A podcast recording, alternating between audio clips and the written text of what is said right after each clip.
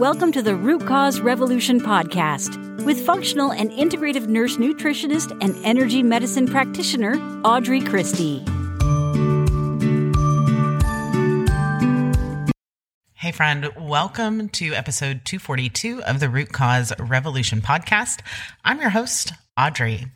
If this is your first time listening, double welcome to you. I am Audrey. I help women heal, whether it's getting rid of those symptoms that just won't go away, rebalancing the body from a long term autoimmune or chronic illness, um, or just losing those last five or 10 pounds, whatever stubborn weight you may be holding on to. I help you uncover the root cause and heal for good.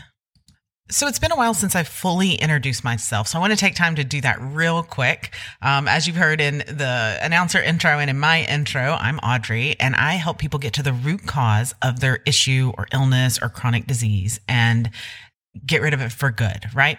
I don't do band aids here. I use a holistic approach. Uh, I'm a naturopath. I have a master's degree in nursing and then a ton of different certifications on top of that.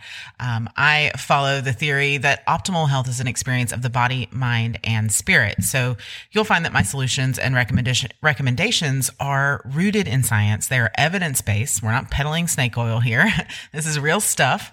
Uh, I help my clients get off their blood pressure meds, turn their diabetes around, lose weight, get fit, get pregnant, get rid of acne, psoriasis, dandruff, dermatitis. I help get rid of chronic pain, heal autoimmune diseases, asthma, allergies, sinus troubles, migraines, candida, seizures, autism, all the things, right? Alzheimer's, acid reflux. Now, one of the questions I get asked most is what's the difference between seeing you and seeing a traditional or allopathic medical doctor? And number one, generally people need both in their lives, right? But the difference is that if you have high blood pressure, you go to the doctor, they're going to put you on blood pressure medication and keep you on that blood pressure medication forever. Now, there are times when you need blood pressure medication, right? When there's not time to make the lifestyle change because you're, you're life is in danger right then, right? That's what the MD does. Now, what I do is help you get off that blood pressure medication forever by finding out why you have high blood pressure to begin with. People think, oh, well, that's great with high blood pressure, but what about something super normal like headaches, right? Headaches aren't normal, y'all. They are a sign that something's wrong. So the difference again in sort of a traditional medical paradigm and what I do is that the traditional me- medical paradigm says, take some Tylenol for that headache and move on Whereas I say, let's find out why you're having headaches because that's not normal. That's your body waving a red flag. And you could say the same thing about seasonal allergies or skin issues. Those things aren't normal. Now, I don't want to get off on too much of a tangent, but that's a little bit about me. And today we're talking about PCOS. And so PCOS, it's really the same situation. Um, if you have been diagnosed with PCOS, it's not that you need uh, birth control pills, right? And if you go to a conventional um, medical practice and and you're diagnosed with PCOS, then hormonal birth control is what they're going to give you, and that is not the answer that you need. And oftentimes, it makes the problem worse. It does that by masking your symptoms, suppressing your symptoms, but not actually helping to heal or change anything in your body. So, you've probably heard of PCOS. You may not really know what it is, but PCOS or polycystic ovarian syndrome is a series of symptoms or issues that ultimately, like if you were to just sum it up, they come from the failure of ovulation, right? When you're unable to ovulate. And it's one of the most common endocrine disorders in women. Um, and oftentimes, like half half the people on the that suffer from PCOS don't even know they have PCOS, right? Um, it usually starts in puberty and it can go all the way through postmenopause. Uh, it affects women of every race and every ethnicity. And beyond the the kind of symptoms that are uncomfortable, there are lots of risks associated with PCOS. You're at higher risk for developing heart disease and diabetes and a number of other issues. We talked some last week in the, or earlier this week, I think, in the Hormone Belly episode about progesterone and how important that is to have in the body and to not have cortisol stealing progesterone, right? When you have PCOS, your body doesn't ovulate and you can't produce progesterone, uh, or at least not very well, right? We know that our uh, progesterone can come from other areas like in the post and perimenopausal stages, but in general, it's considered that you can't produce, enough progesterone, right? And this causes an imbalance in your body and leads to symptoms like abnormal hair growth, like skinning, uh, thinning scalp hair, like weight gain and pelvic pain, and infertility is the primary one that I hear about. Anxiety, depression, irregular menstrual cycles, acne, all of these things. Um, and so usually women go to the doctor and they're like, I'm having all these things. And the doctor says, Well, you have PCOS, right? Um, but in order to have an accurate PCOS diagnosis, there's actually parameters that you have to have. So, one is that you have to have um, high levels of male hormones in the blood. And that leads to the symptoms, at least to the excess body hair, the scalp hair loss, and the acne. You have to have menstrual dysfunction, um, so irregular cycles, lack of period, that sort of thing. And then you have to have 12 or more follicles on one ovary or an increased size of your ovary. You have to have at least two of those things to have quote unquote PCOS, even though you probably have heard that you can't have PCOS if you have regular periods. You absolutely can. That doesn't necessarily have to be a qualifying symptom. Now, there are multiple root causes for PCOS, just like there are multiple root causes for anything that is chronic and long term. Um, and so I'm going to talk about four different types today. So the first one is probably the most common one, and that is insulin resistance resistant PCOS. PCOS at the root of it is a, a metabolic disorder. Um, and that metabolic disorder tends to be coupled with some different types of hormone imbalance. Um, and like I said, it's the most common hormone imbalance in women in the US, right?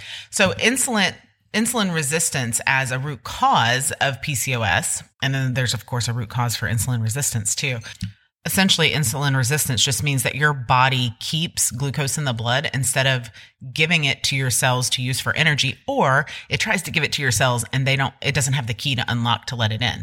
So what happens is your blood sugar stays elevated and your body doesn't ovulate because high insulin levels trigger your ovaries to create testosterone instead of estrogen which is a recipe for chaos okay the second most common type of PCOS is one that is so preventable. All of these are preventable, but this one is so preventable and it stems from being put on hormonal birth control at a young age.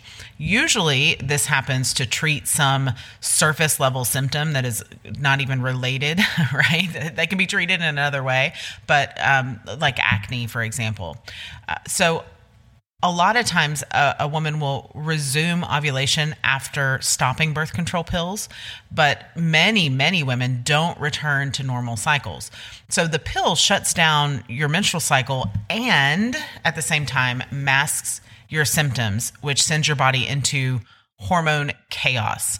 Um, so if hormonal birth control, if you're on hormonal birth control or if you're looking at putting your kids on hormonal birth control, please, please, please look at other options. The third one I see quite frequently is a root cause in inflammation. Now, again, inflammation is not a quote unquote root cause, but it is a root cause of PCOS. So then we have to go find out what the root cause is of your specific inflammation. Um, and infl- inflammation can be part of many of the issues that we face. It's behind a lot of chronic uh, illness, a lot of autoimmune disease, all of those things. The good news is, is that once you find out the root cause of the inflammation and you remove what is driving the inflammation, your body generally rebalances very, very quickly. And then the last one um, is sort of that mystery PCOS, right? The root cause is can be a little bit harder to to nail down, but generally, uh, it can be in consuming too much processed soy. I see that a lot for uh, vegans and vegetarians who are not whole food vegan or whole food vegetarian. They're more um, junketarians, and so they're consuming a ton of processed soy. Um, thyroid uh, issues, iodine or zinc deficiency artificial sweeteners and then eating too little of healthy complex carbohydrates. So I tend to see that on people that with people that follow a keto diet. As we've discussed time and time again, the keto diet after about 6 to 8 weeks in women begins to cause hormone disruption. Now, all of that said, what the heck do we do about it? It pretty much comes down to following the healing order of operations. The healing order of operations starts with energy and drainage. And often people will see a big relief and release in just doing this first step. But what we're doing is we're going to make sure that our cells are detoxing properly, uh, which allows our organs and tissues to detox properly. Actually, it kind of goes backwards. We're going to make sure that we're having two complete solid bowel movements a day, which allows our liver and bile ducts to function correctly and detox correctly which allows our lymphatic system to detox correctly, which allows our organs and tissues to detox correctly. And then finally, our cells to detox correctly. And usually, this initially starts as eating a really solid whole food diet. You really want to make sure that you are taking care of your liver. Your liver breaks down estrogen, alcohol, um, over the counter and illicit drug use, right? Uh, and so often we want to take those steps first so that when we start to really detox that estrogen and detox that cortisol, we can move that out of the body and not just recirculate it.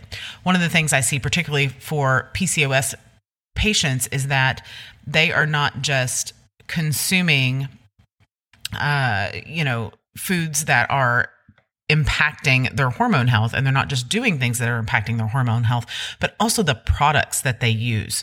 They are using hormone disruptors left and right. So we're talking about they've got glade plugins going on in in their home. Maybe we're using laundry detergent that is highly uh, hormone disrupting. It's full of chemicals and colors and scents, um, the cleaning supplies they're using, the shampoo and conditioner and hair products and makeup products, and all of those things that they're using are impacting their hormones. And so once we get to people think, well, oh gosh, I was just diagnosed with PCS PCOS out of nowhere. Actually, it tends to be kind of the last stop, right? So often people have a hormone imbalance that they've ignored over and over and over again in estrogen dominance or um, any sort of imbalance in insulin, estrogen, progesterone, and testosterone. And those signs and signals have been ignored or maybe even brushed off as everybody kind of goes through that, right? Um, and then we land in the case where we have PCO, where we have an official PCOS diagnosis.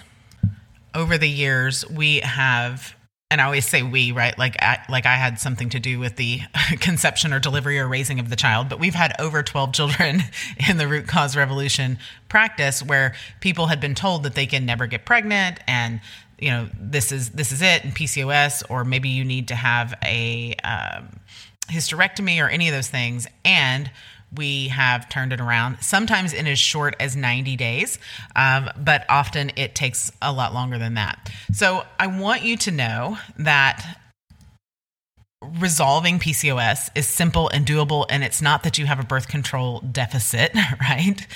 Um, no synthetic hormone replacement is required. There are simple steps that you can take, particularly once you've figured out what your root cause is.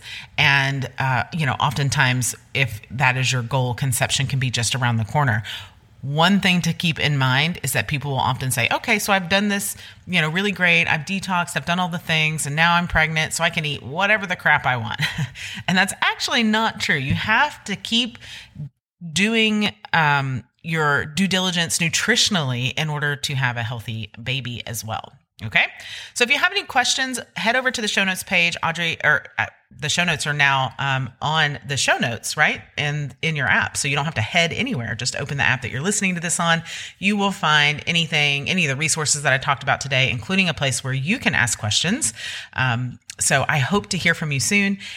As always, friends, I am rooting for you and I hope you have a great rest of your day. See you next time. Thank you for listening to the Root Cause Revolution podcast. Be sure and subscribe on your favorite podcast provider. Ratings and reviews are always appreciated.